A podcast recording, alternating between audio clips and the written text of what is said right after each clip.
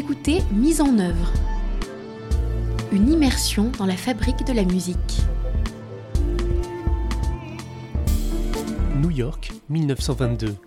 Darius Milhaud, compositeur français, découvre le jazz à Harlem. C'est un choc. La musique que j'y entendis fut une véritable révélation pour moi, écrira-t-il bien des années plus tard dans ses notes sans musique. Cette découverte marque profondément Milhaud, qui doit écrire à cette même période une musique pour les ballets suédois sur un livret de Blaise Sandrard. C'est la grande époque de l'art nègre et l'écrivain imagine un livret qui puise dans des contes et légendes d'Afrique pour produire un récit original de la création du monde. De son côté, Milhaud tourne et retourne dans sa tête les sons et les rythmes qu'il a entendus à Harlem, et bientôt c'est décidé, cette création du monde, ce sera un Big Bang stylistique entre le classique et le jazz, une pièce d'un quart d'heure qui partira du chaos pour aboutir à l'apaisement du travail bien fait, de la création accomplie. Voilà pour la théorie, passons maintenant à la pratique. Comment mener à bien cette création du monde de Millau? Comment passe-t-on concrètement du chaos à l'harmonie? Pour répondre à ces questions, j'ai avec moi Pierre Dumousseau, révélation chef d'orchestre aux Victoires de la musique classique 2022 et qui a déjà derrière lui une création du monde. Il l'avait dirigée au Festival de Pâques de Deauville le 1er mai 2019. Commençons par le commencement, Pierre, c'est-à-dire la première note. Est-ce que c'est la plus difficile pour un chef d'orchestre? C'est jamais la plus simple, le premier départ, euh, pour deux raisons. Il y a le premier départ de la première répétition, où il y a la question de la confrontation aux musiciens, à l'orchestre, à, cette rencontre, à, hum, le questionnement de savoir comment est-ce que notre geste va être lu, interprété, comment est-ce qu'on va y réagir. Et puis ensuite, la première note, c'est la première note du concert, euh, qui est un aboutissement, une restitution, euh, l'idée de, de, retransmettre euh, un long travail à un spectateur et puis et puis, euh, voilà, l'appréhension que, tout soit réuni ensemble au même moment, au départ. C'est intéressant la première note.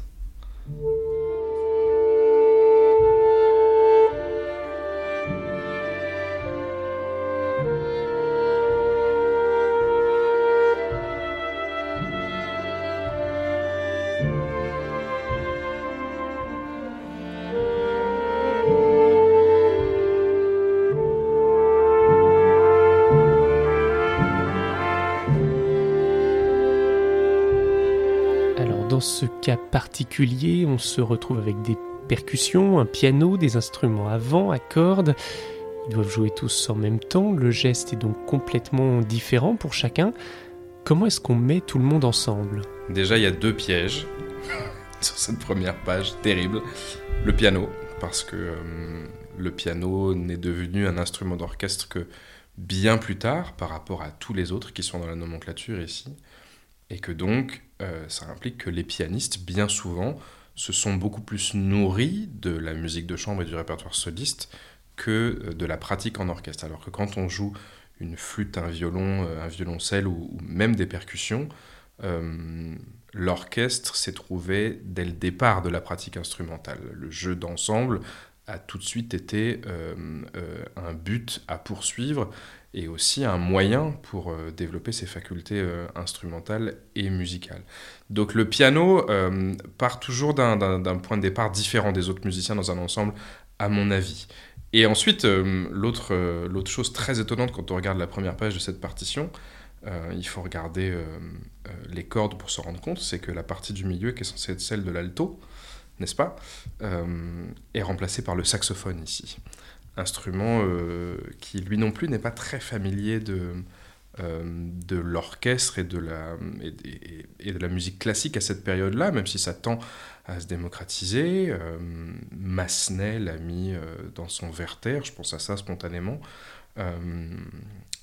Mais voilà, le saxophone est là évidemment pour marquer l'influence du jazz. Mais donc ça veut dire que cette première attaque, euh, les cordes s'en empareront sans doute euh, sans difficulté avec la timbale parce que c'est des choses qu'on connaît déjà, mais il faut caler la basse du piano avec la grosse caisse et avec l'attaque du saxophone qui est, oserais-je dire, une attaque de clarinette en pire.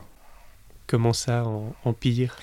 Ça veut dire qu'il euh, y a souvent euh, un équilibre à trouver euh, dans les bois de l'orchestre entre les anges simples et les anges doubles, parce que les anges doubles, qui a fortiori ont souvent une, une perce qui est conique, à l'inverse des anges simples, qui ont plutôt des perces cylindriques, je pense aux clarinettes. Ce qui fait que les anges doubles, c'est-à-dire les hautbois et les bassons, ont des attaques qui sont très directes, très fortes, très frontales, alors que les clarinettes et donc les saxophones encore plus ont des attaques qui sont très douce, très lente, avec un transitoire très progressif. Il faut mettre ça, euh, euh, mettre ça ensemble. Donc ça, avec la percussion du piano et la grosse caisse, c'est déjà un beau rendez-vous, cette, cette première mesure. Et alors, toutes ces considérations théoriques, comment est-ce qu'on les traduit dans le geste? Hmm. Il n'y a, pas de, a pas de réponse, en tout cas il n'y a pas de bonne réponse, il n'y a que l'expérimentation. Certainement que, certainement que la première fois ce ne sera pas ensemble, et il faut essayer d'autres choses après. Euh, il faut essayer de jouer sur la respiration. Il faut essayer de jouer sur la rapidité du geste et de la levée, qui n'a pas toujours à voir avec le tempo. C'est des choses différentes. Euh, il y a en direction ce qu'on appelle des avant-gestes. La plupart du temps, ils sont deux un avant-geste passif et un avant-geste actif. Euh, le fait qu'il y en ait deux permet de donner l'idée d'un tempo, parce que s'il y a un seul geste, on ne saura pas quand tombera le temps suivant, s'il y a une seule impulsion. Donc le fait d'en donner deux donne à tout le monde une appréciation concrète de ce que sera le tempo en suivant. Mais euh, au-delà de la perception du tempo, la vitesse du geste permet aussi de jouer sur tout un tas de paramètres sonores, la dureté du son, la douceur du son, euh, sa force dynamique, sa puissance, va aussi indiquer la longueur de la note. Donc on ne va pas indiquer de la même manière par exemple, si on parle de cette première mesure, le coup de timbale avec la basse du piano, du saxophone qui part dans la respiration d'une immense phrase de, de, je ne sais pas, plus d'une dizaine de mesures. Il faut que je tourne la page en tout cas pour en voir la fin. Euh, donc, euh, donc probablement qu'il va falloir trouver un geste qui soit un peu hybride, qui mette tout le monde d'accord, avec euh, deux avant-gestes suffisamment clairs pour que chacun ait une vision du tempo, parce qu'on a un tactus qui est très présent dans cette première, euh, dans cette première page. On a une cadence pulsative, comme dit Markevitch euh, dans, ses, dans son édition encyclopédique des, des, symphonies de Beethoven, et qui est un terme que j'aime beaucoup. On a une cadence pulsative qui est omniprésente, avec des noirs partout, donc ça, il faut que ce soit très clair, très régulier dès le départ. Et en même temps, il faut donner un souffle à ce saxophone qui est au milieu de tout ça, et il faut que la percussion arrive en même temps ce souffle-là. Donc on a deux mains, euh, on pourrait avoir une main par exemple qui aide à préciser, qui soit plus franche, plus claire, euh, peut-être plus, euh, euh, plus, comment dire, plus précise. et une deuxième main qui pourrait aider ce souffle-là, qui pourrait commencer à, à, dessiner un point de départ pour cette longue phrase. C'est une chose qui est difficile aussi en, en, direction, mais pour chacun des musiciens, c'est de, d'indiquer dans le geste du départ où est-ce que ça va terminer aussi. C'est-à-dire que je crois qu'on ne donne pas le départ, c'est pas juste une indication, c'est pas juste un feu vert, c'est pas juste top départ, c'est à vous d'y aller et je vous retrouve quand ce sera terminé.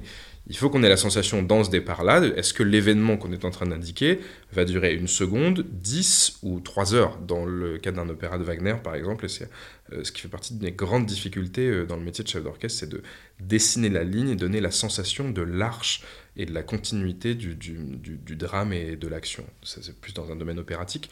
Mais déjà dans une pièce d'un quart d'heure, surtout qui s'appelle La création du monde, il y a un projet euh, qu'il faut, faut dessiner.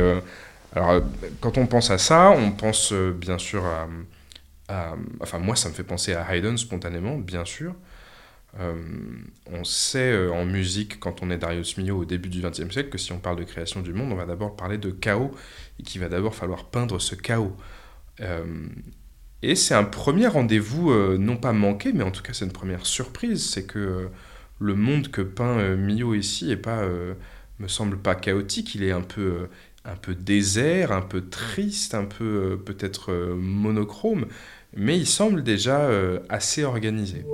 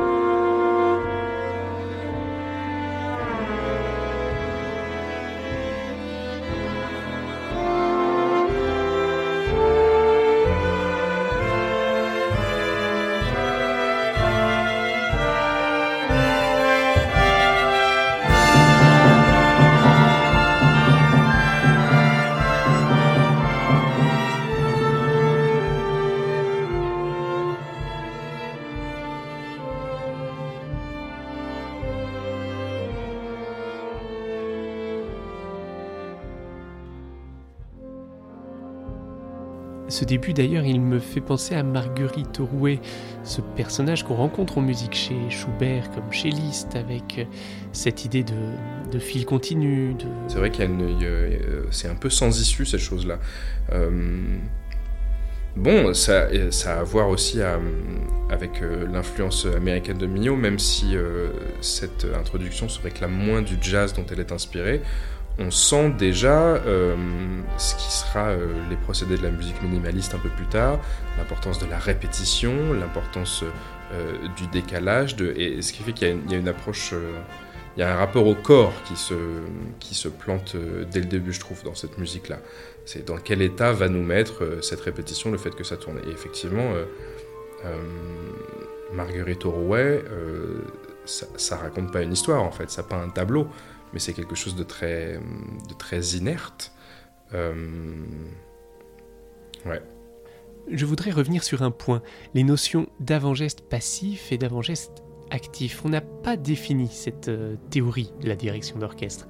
Qu'est-ce que ça signifie? Qu'est-ce que ces termes signifient? Bon alors déjà, euh, ça n'existe pas trop, la théorie de la direction. Il y a autant de théories de direction que de chefs d'orchestre. On peut, on peut trouver que c'est bien ou pas bien, mais en tout cas le fait est que c'est Boulez hein, qui dit que, que la direction, ça s'apprend pas. Quoi. Et euh, j'ai l'impression, moi, euh, que, en tout cas, c'est quelque chose qui se transmet plus que ça ne s'apprend. Effectivement, c'était une frustration quand j'étais étudiant en direction, c'est que j'étais en quête d'une technique, d'une méthode, de quelque chose de, très clair, cartésien, dont on pourrait suivre les principes et comme si c'était un sport qui suffirait ensuite de s'entraîner pour euh, devenir efficace. Et en fait, ça n'existe pas euh, en direction d'orchestre. Euh, donc, bref, la, technique avant-geste passif, avant-geste actif, c'est ce que m'a transmis mon professeur, Nicolas Brochot, qui est quelqu'un de très important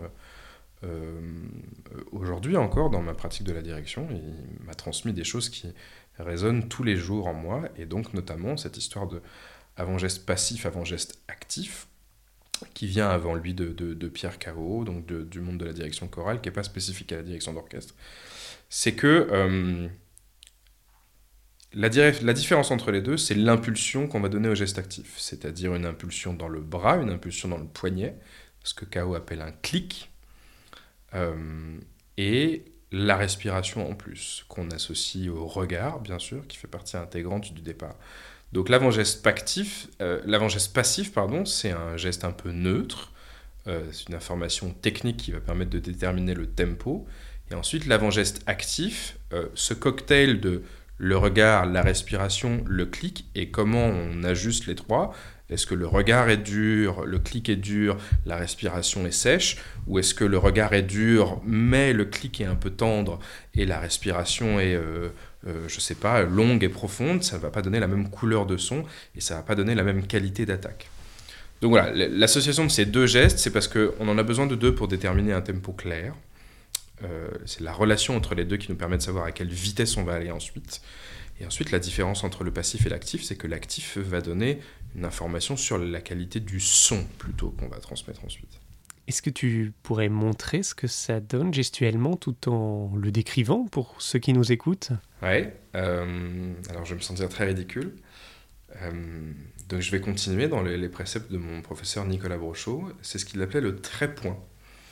Au lieu de faire un 3-4, parce que euh, quand on dit 3-4, en général, ça parle à tout le monde, même en dehors du milieu de la musique. On y va, 3-4, c'est parti. Comme si toute la musique avait été écrite à 4-4 et qu'il fallait donner deux temps avant pour partir. C'est amusant. Hein. Euh, bon, il se trouve que toute la musique n'est pas écrite à, 4-4, là en l'occurrence on est à 2-2. Euh, et euh, ce trait-point, c'est donc un trait horizontal, c'est l'avant-geste passif, que va venir ponctuer un point ensuite, c'est l'avant-geste actif et qui lui est vertical. Donc ça semble s'inspirer effectivement des deux derniers temps d'une mesure, le troisième et le quatrième, sauf que ce geste-là sera identique qu'on soit dans une mesure à 1, 2, 3, 4, 5 ou 72, euh, mais je ne connais pas de mesure à 72. Euh, donc voilà, il y a l'avant-geste passif, le trait, qu'on infléchit légèrement à la fin pour le ponctuer de ce point de l'avant-geste actif avec le clic. dans le poignet. Donc gestuellement, on a la main à peu près au niveau de, de la poitrine. voilà, tu as une attitude dans ce moment, tu as rejoint tes mains devant ton plexus, et donc on va dire que c'est un bon point de départ. Et si on ouvre ça et que simplement les bras s'ouvrent, ça va nous donner à peu près la hauteur et la position des mains. Les mains sont perpendiculaires et les bras sont perpendiculaires par rapport à ce, plan sagittal qui est devant nous, justement. C'est-à-dire que, euh, on va dire qu'il y a un, miroir devant nous, nos bras sont perpendiculaires à ce miroir-là. Ça, c'est le point de départ. Euh, et donc, la main droite qui va donner ce geste-là vient un peu plus au centre, donc se rapproche de notre plexus et va dessiner un geste vers l'extérieur, c'est le trait jusqu'à ce point perpendiculaire où on était tout à l'heure, juste à cette position. Donc on est parti de la position, on va y revenir et ensuite donner cette impulsion de l'avant-geste actif, vertical. Les musiciens demandent beaucoup ça, la verticalité, le premier temps, parce qu'on sait euh, que le, chef d'orchestre, pour un musicien d'orchestre, beaucoup plus j'ai l'impression que pour un que pour un artiste des chœurs, par exemple. Mais bon, je vais parler de ce que je connais, donc je vais pas trop m'étendre le musicien, on sait que le chef d'orchestre, pour lui, c'est souvent une ombre quelque part dans le champ de vision au-dessus du pupitre. Parce que euh, bah, il y a beaucoup de notes, beaucoup d'indications sur une partition. Plus, plus la musique est récente, plus ce, support, cette partition est riche. Et donc on n'a pas toujours le loisir euh, d'admirer euh, la couleur des beaux yeux de le ou la chef d'orchestre.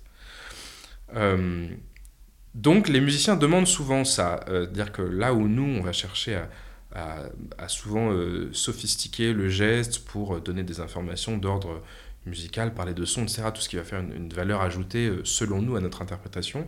Euh, les musiciens, dans mon expérience en tout cas, ont souvent été là pour me rappeler qu'eux, ils avaient besoin des basiques.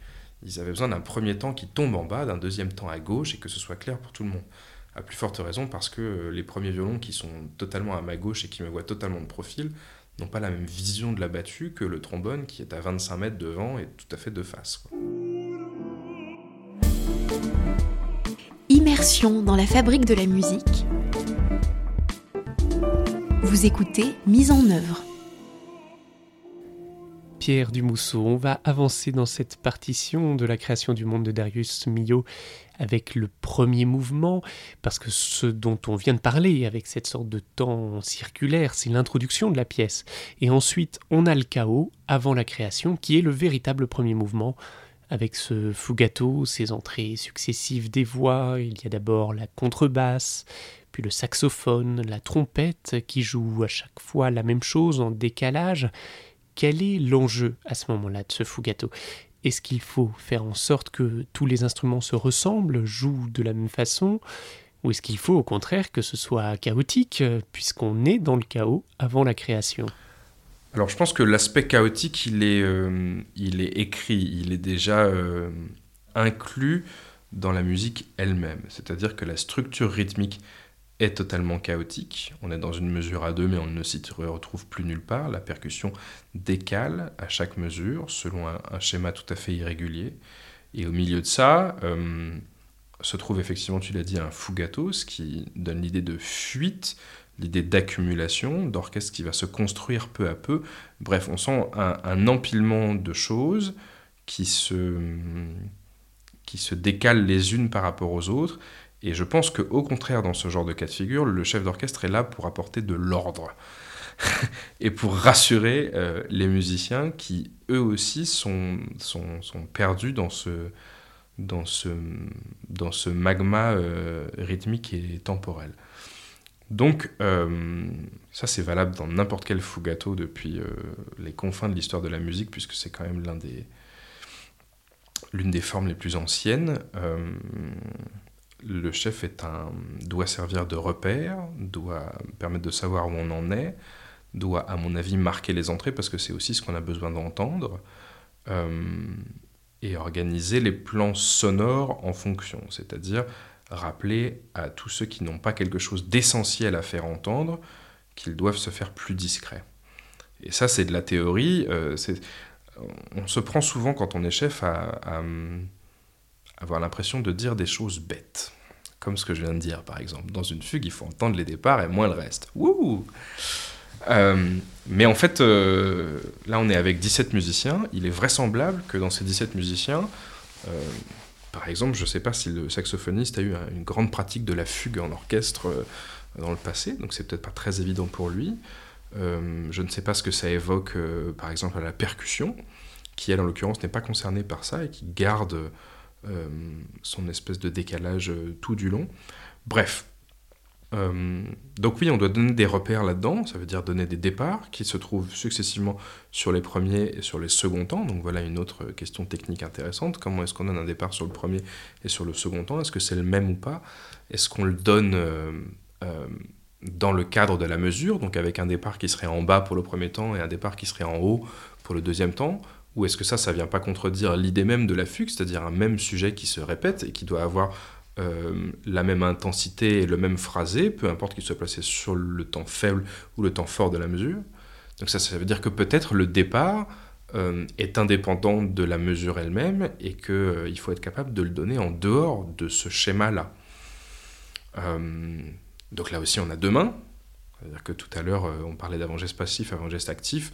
On donne une information qui concerne le tempo, le son, ça va impliquer le corps entier, beaucoup la main droite.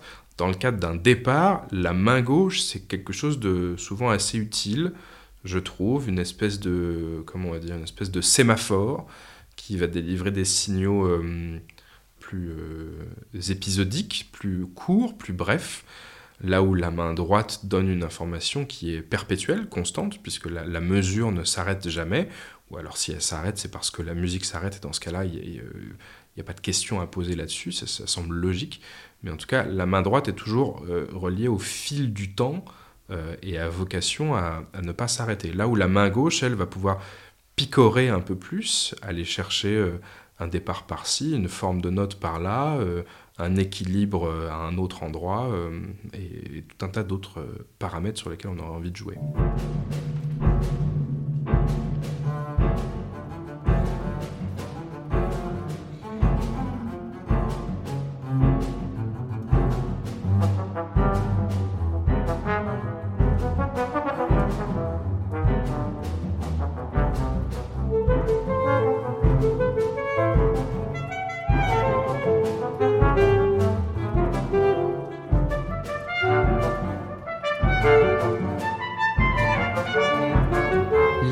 Un cas un peu particulier avec cet orchestre, puisqu'on a un ensemble de solistes, 16, 17 musiciens, enfin pas un grand orchestre symphonique.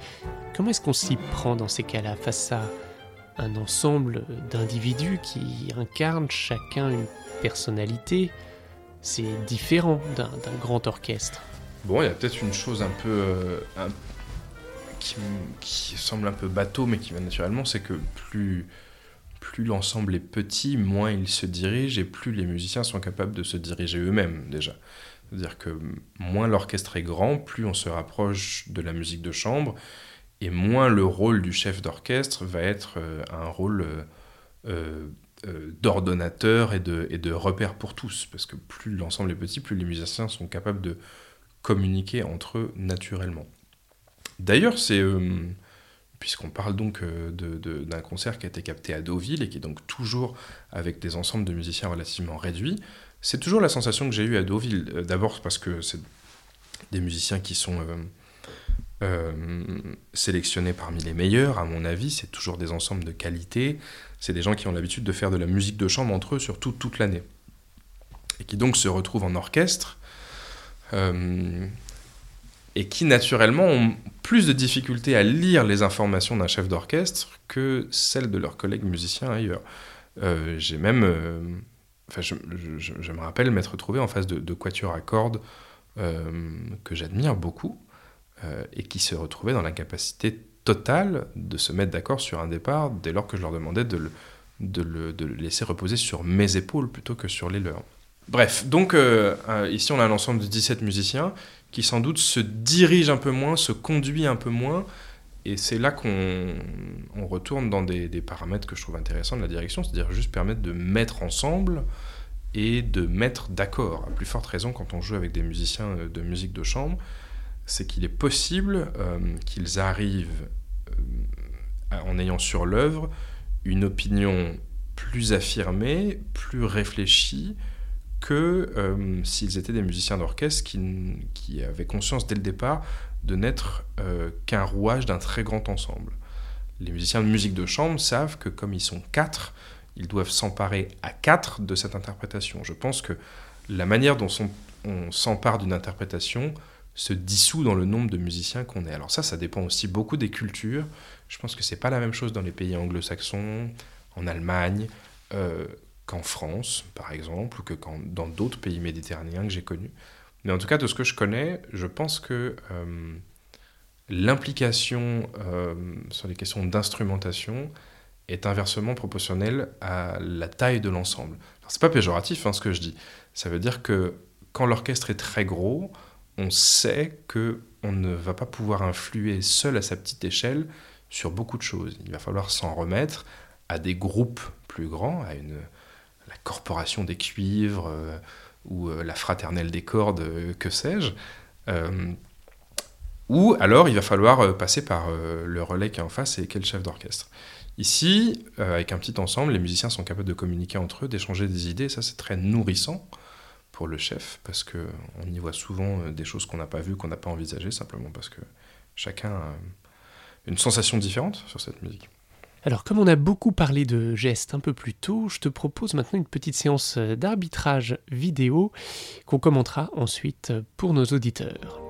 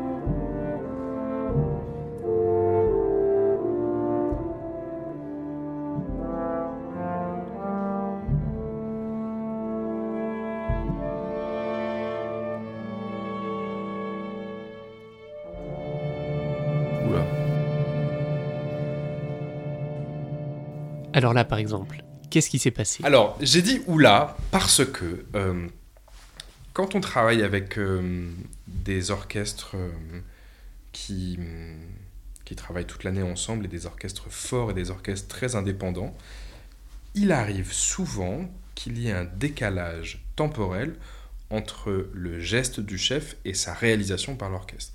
Concrètement, ça veut dire qu'on pose un temps et que la musique arrive, euh, que sais-je, un demi-temps, un temps plus tard. Bon, j'exagère un peu beaucoup. Euh, il paraît que c'est culturel aussi euh, et que c'est encore plus fort dans les orchestres germaniques, par exemple, qu'en France. moi, je pense que ça dépend beaucoup des groupes et, j'ai connu des orchestres en France ou en Grèce ou ailleurs qui jouaient très tard après le geste aussi. c'est intéressant parce que plus l'orchestre joue tard, plus on peut donner d'informations. C'est-à-dire que euh, si l'orchestre joue pile poil sur le temps, eh ben, euh, on ne va pouvoir donner d'informations sur ce temps-là que euh, pendant la musique qui le précède. C'est clair ça? C'est-à-dire que si l'orchestre joue pile poil sur le premier temps, eh ben, l'information que je veux donner sur la qualité de ce premier temps, sa forme de note, le son, l'intensité, etc., je vais la donner pendant la musique du quatrième temps. Ce qui peut être perturbant aussi. Alors que plus l'orchestre joue tard, plus j'ai le temps de donner des informations sur ce premier temps. Donc en l'occurrence là, j'ai fait oula parce que euh, on a regardé un petit extrait de cette création du monde euh, et euh, j'ai pêché par sophistication en voulant donner une certaine profondeur à ce dernier accord et donc j'ai hum, anticipé un peu mon geste dans l'espoir que l'ensemble y répondrait plus tard avec un certain délai, sauf que j'ai oublié à ce moment-là que c'était des ensembles de musique de chambre réunis et euh, ils n'ont pas tous interprété ce geste-là de la même manière et donc le dernier accord n'était pas ensemble. Dieu pardonne mes péchés. Immersion dans la fabrique de la musique. Vous écoutez Mise en œuvre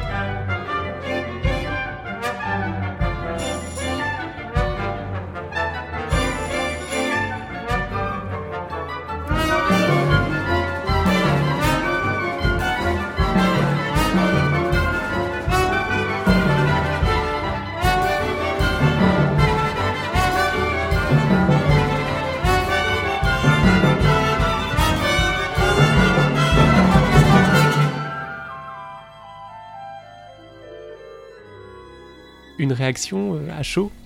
Bah, ça arrive au bon moment, ça soulignait ce qu'on était en train de dire avant, c'est que vraiment, plus l'ensemble est petit, plus, en tout cas moi, je me sens libre de bah, d'être dans un rôle beaucoup moins. Euh, euh, de donner beaucoup moins d'informations euh, qui concernent le tempo et les départs et beaucoup plus d'informations qui concernent le phrasé, les formes de notes.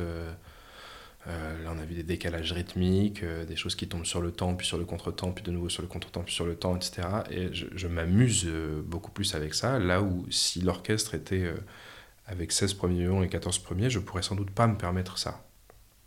Parce que je devrais avoir comme on le disait tout à l'heure, euh, des repères clairs pour des gens qui sont loin, avec des premiers temps en bas, etc.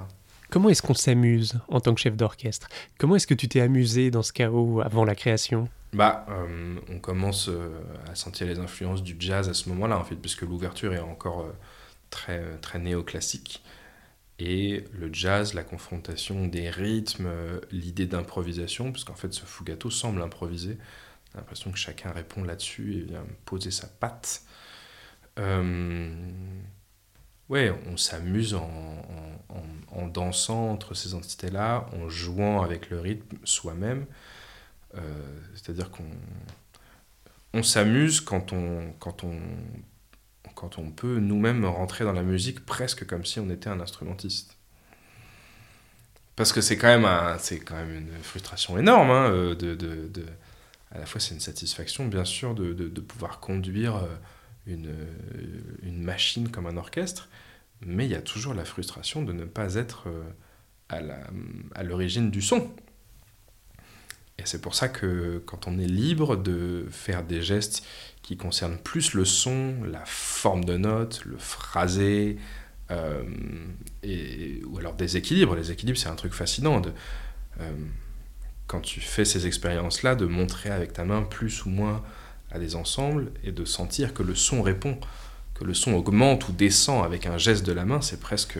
Je suis sûr que ça ferait fantasmer Elon Musk et, euh, Jeff Bezos des trucs pareils. Ou, euh, euh, enfin, ouais, c'est de l'ordre de la réalité augmentée, quoi.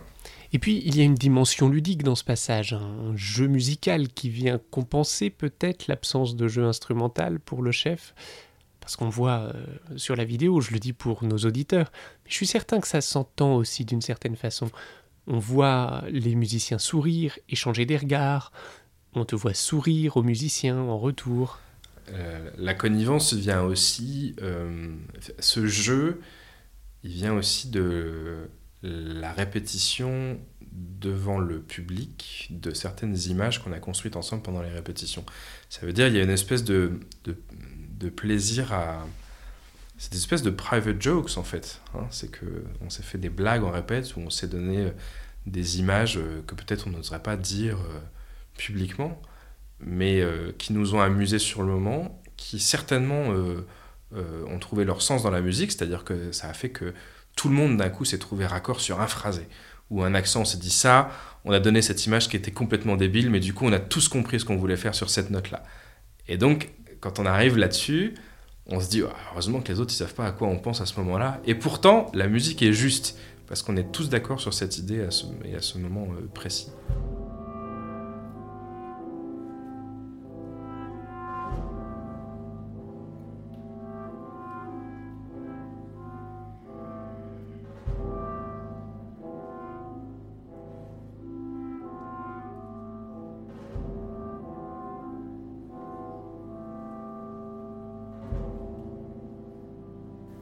Ensuite, le programme de cette création du monde continue d'être euh, déroulé par le compositeur, par Darius Milhaud. On a la naissance de la faune et de la flore, la naissance de l'homme et de la femme. Pierre Dumousseau, comment est-ce qu'on peut faire entendre ce programme sans images, sans ballet Est-ce qu'il faut d'ailleurs chercher à le rendre audible pour ceux qui l'écoutent? Bon alors déjà, je suis pas sûr que le ballet ajoutait fondamentalement à ça, parce qu'en en fait, euh, euh, dans ce cas précis-là, euh, je crois que c'était beaucoup des, des poses statuaires et qu'en fait c'était surtout, le, de ce que j'en ai compris en tout cas, c'est surtout la scénographie, les décors, les costumes euh, de Léger qui, qui, visaient à reproduire l'action. Et on sait que Mio a construit la musique d'après l'argument, en cinq épisodes. Donc c'est pas C'est pas la danse qui a imposé son scénario à la musique, mais c'est le scénario de la musique que l'on suit. Et euh, comment ça se manifeste? Euh, bah, Moi, j'ai l'impression que le sentiment naît un peu. En fait, on est parti donc de cette chose très morne, l'introduction tout à l'heure, on disait cette espèce de, de chaos, mais qui était un chaos déjà un peu organisé, mais très triste. Euh, on a été frappé par ce fugato avec des choses qui ont surgi de toutes parts. D'ailleurs, c'est ce que nous dit, c'est ce que nous dit l'argument hein, dans cette première partie. On a un tohu-bohu, on a un tas confus de corps entremêlés au centre de la scène et qui s'anime peu à peu. Donc le fugato, c'est ça, c'est un moment, euh, euh, un bras, une jambe euh, qui, se, qui se met à se déplacer et à sortir du tout. Mais donc tout ça est encore très animal. et je trouve que quand on arrive à l'épisode du hautbois, notamment là après le chiffre 20, et donc la création des, des, animaux, la tendresse euh, d'une sorte de blues, le sentiment apparaît un peu euh, dans les cordes, des harmonies un peu plus riantes, un phrasé un peu plus libre aussi, une moins grande rigueur rythmique. le cadre est beaucoup plus souple qu'il ne l'était dans le fugato qui a précédé, et donc une certaine forme de, de, va pouvoir s'installer. tendresse dans la dynamique aussi, tout est pianissimo, piano, alors qu'on vient d'être frappé dans ce fugato par. Euh, on a entendu les, les, glissando du trombone, on a entendu la percussion dans tous les sens. Euh, donc voilà, un peu de douceur au moment où les choses s'animent et où euh, le domaine du vivant prend vie, justement.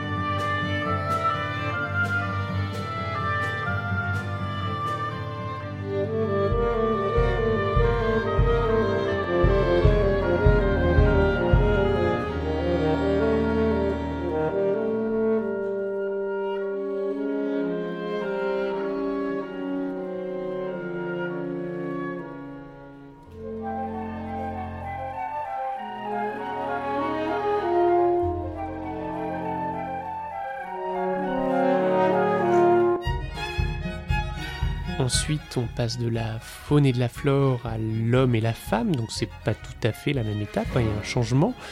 Comment est-ce que ça se manifeste dans la partition? Alors, euh, euh, en fait, ça se manifeste sur le plan structurel d'abord. C'est pour ça que, avant de parler de gestes et tout ça, il faut parler de, comment est-ce que un chef euh, ouvre sa partition, l'aborde, la réfléchit, l'analyse, essaie de la comprendre, la décortique. Euh, et donc ça permet de réaliser des choses comme par exemple le fait que la création de l'homme euh, intervient quasiment au centre de la pièce. On est au chiffre 32 en l'occurrence, il y a 213 mesures avant, 218 après. Là on est au centre. Euh, sur le plan structurel déjà c'est un moment, un moment crucial, intéressant et donc central. Il y a une autre chose ensuite, après ce centre donc, c'est que si je regarde par exemple ce qui se passe au chiffre 33, on a des indications plutôt rares dans cette partition. Par exemple, le trombone, euh, on l'enjoint à jouer très expressif, ce que je pense qu'on n'a pas vu avant. Et puis, les flûtes jouent par deux, jouent à un intervalle de tierces, l'essentiel de cette phrase-là, euh, ce qui renvoie à l'idée du couple, de l'homme et de la femme. Qu'est-ce qu'on pourrait trouver d'autre qui manifesterait la, Non, mais après, c'est la danse du désir. C'est pas mal déjà.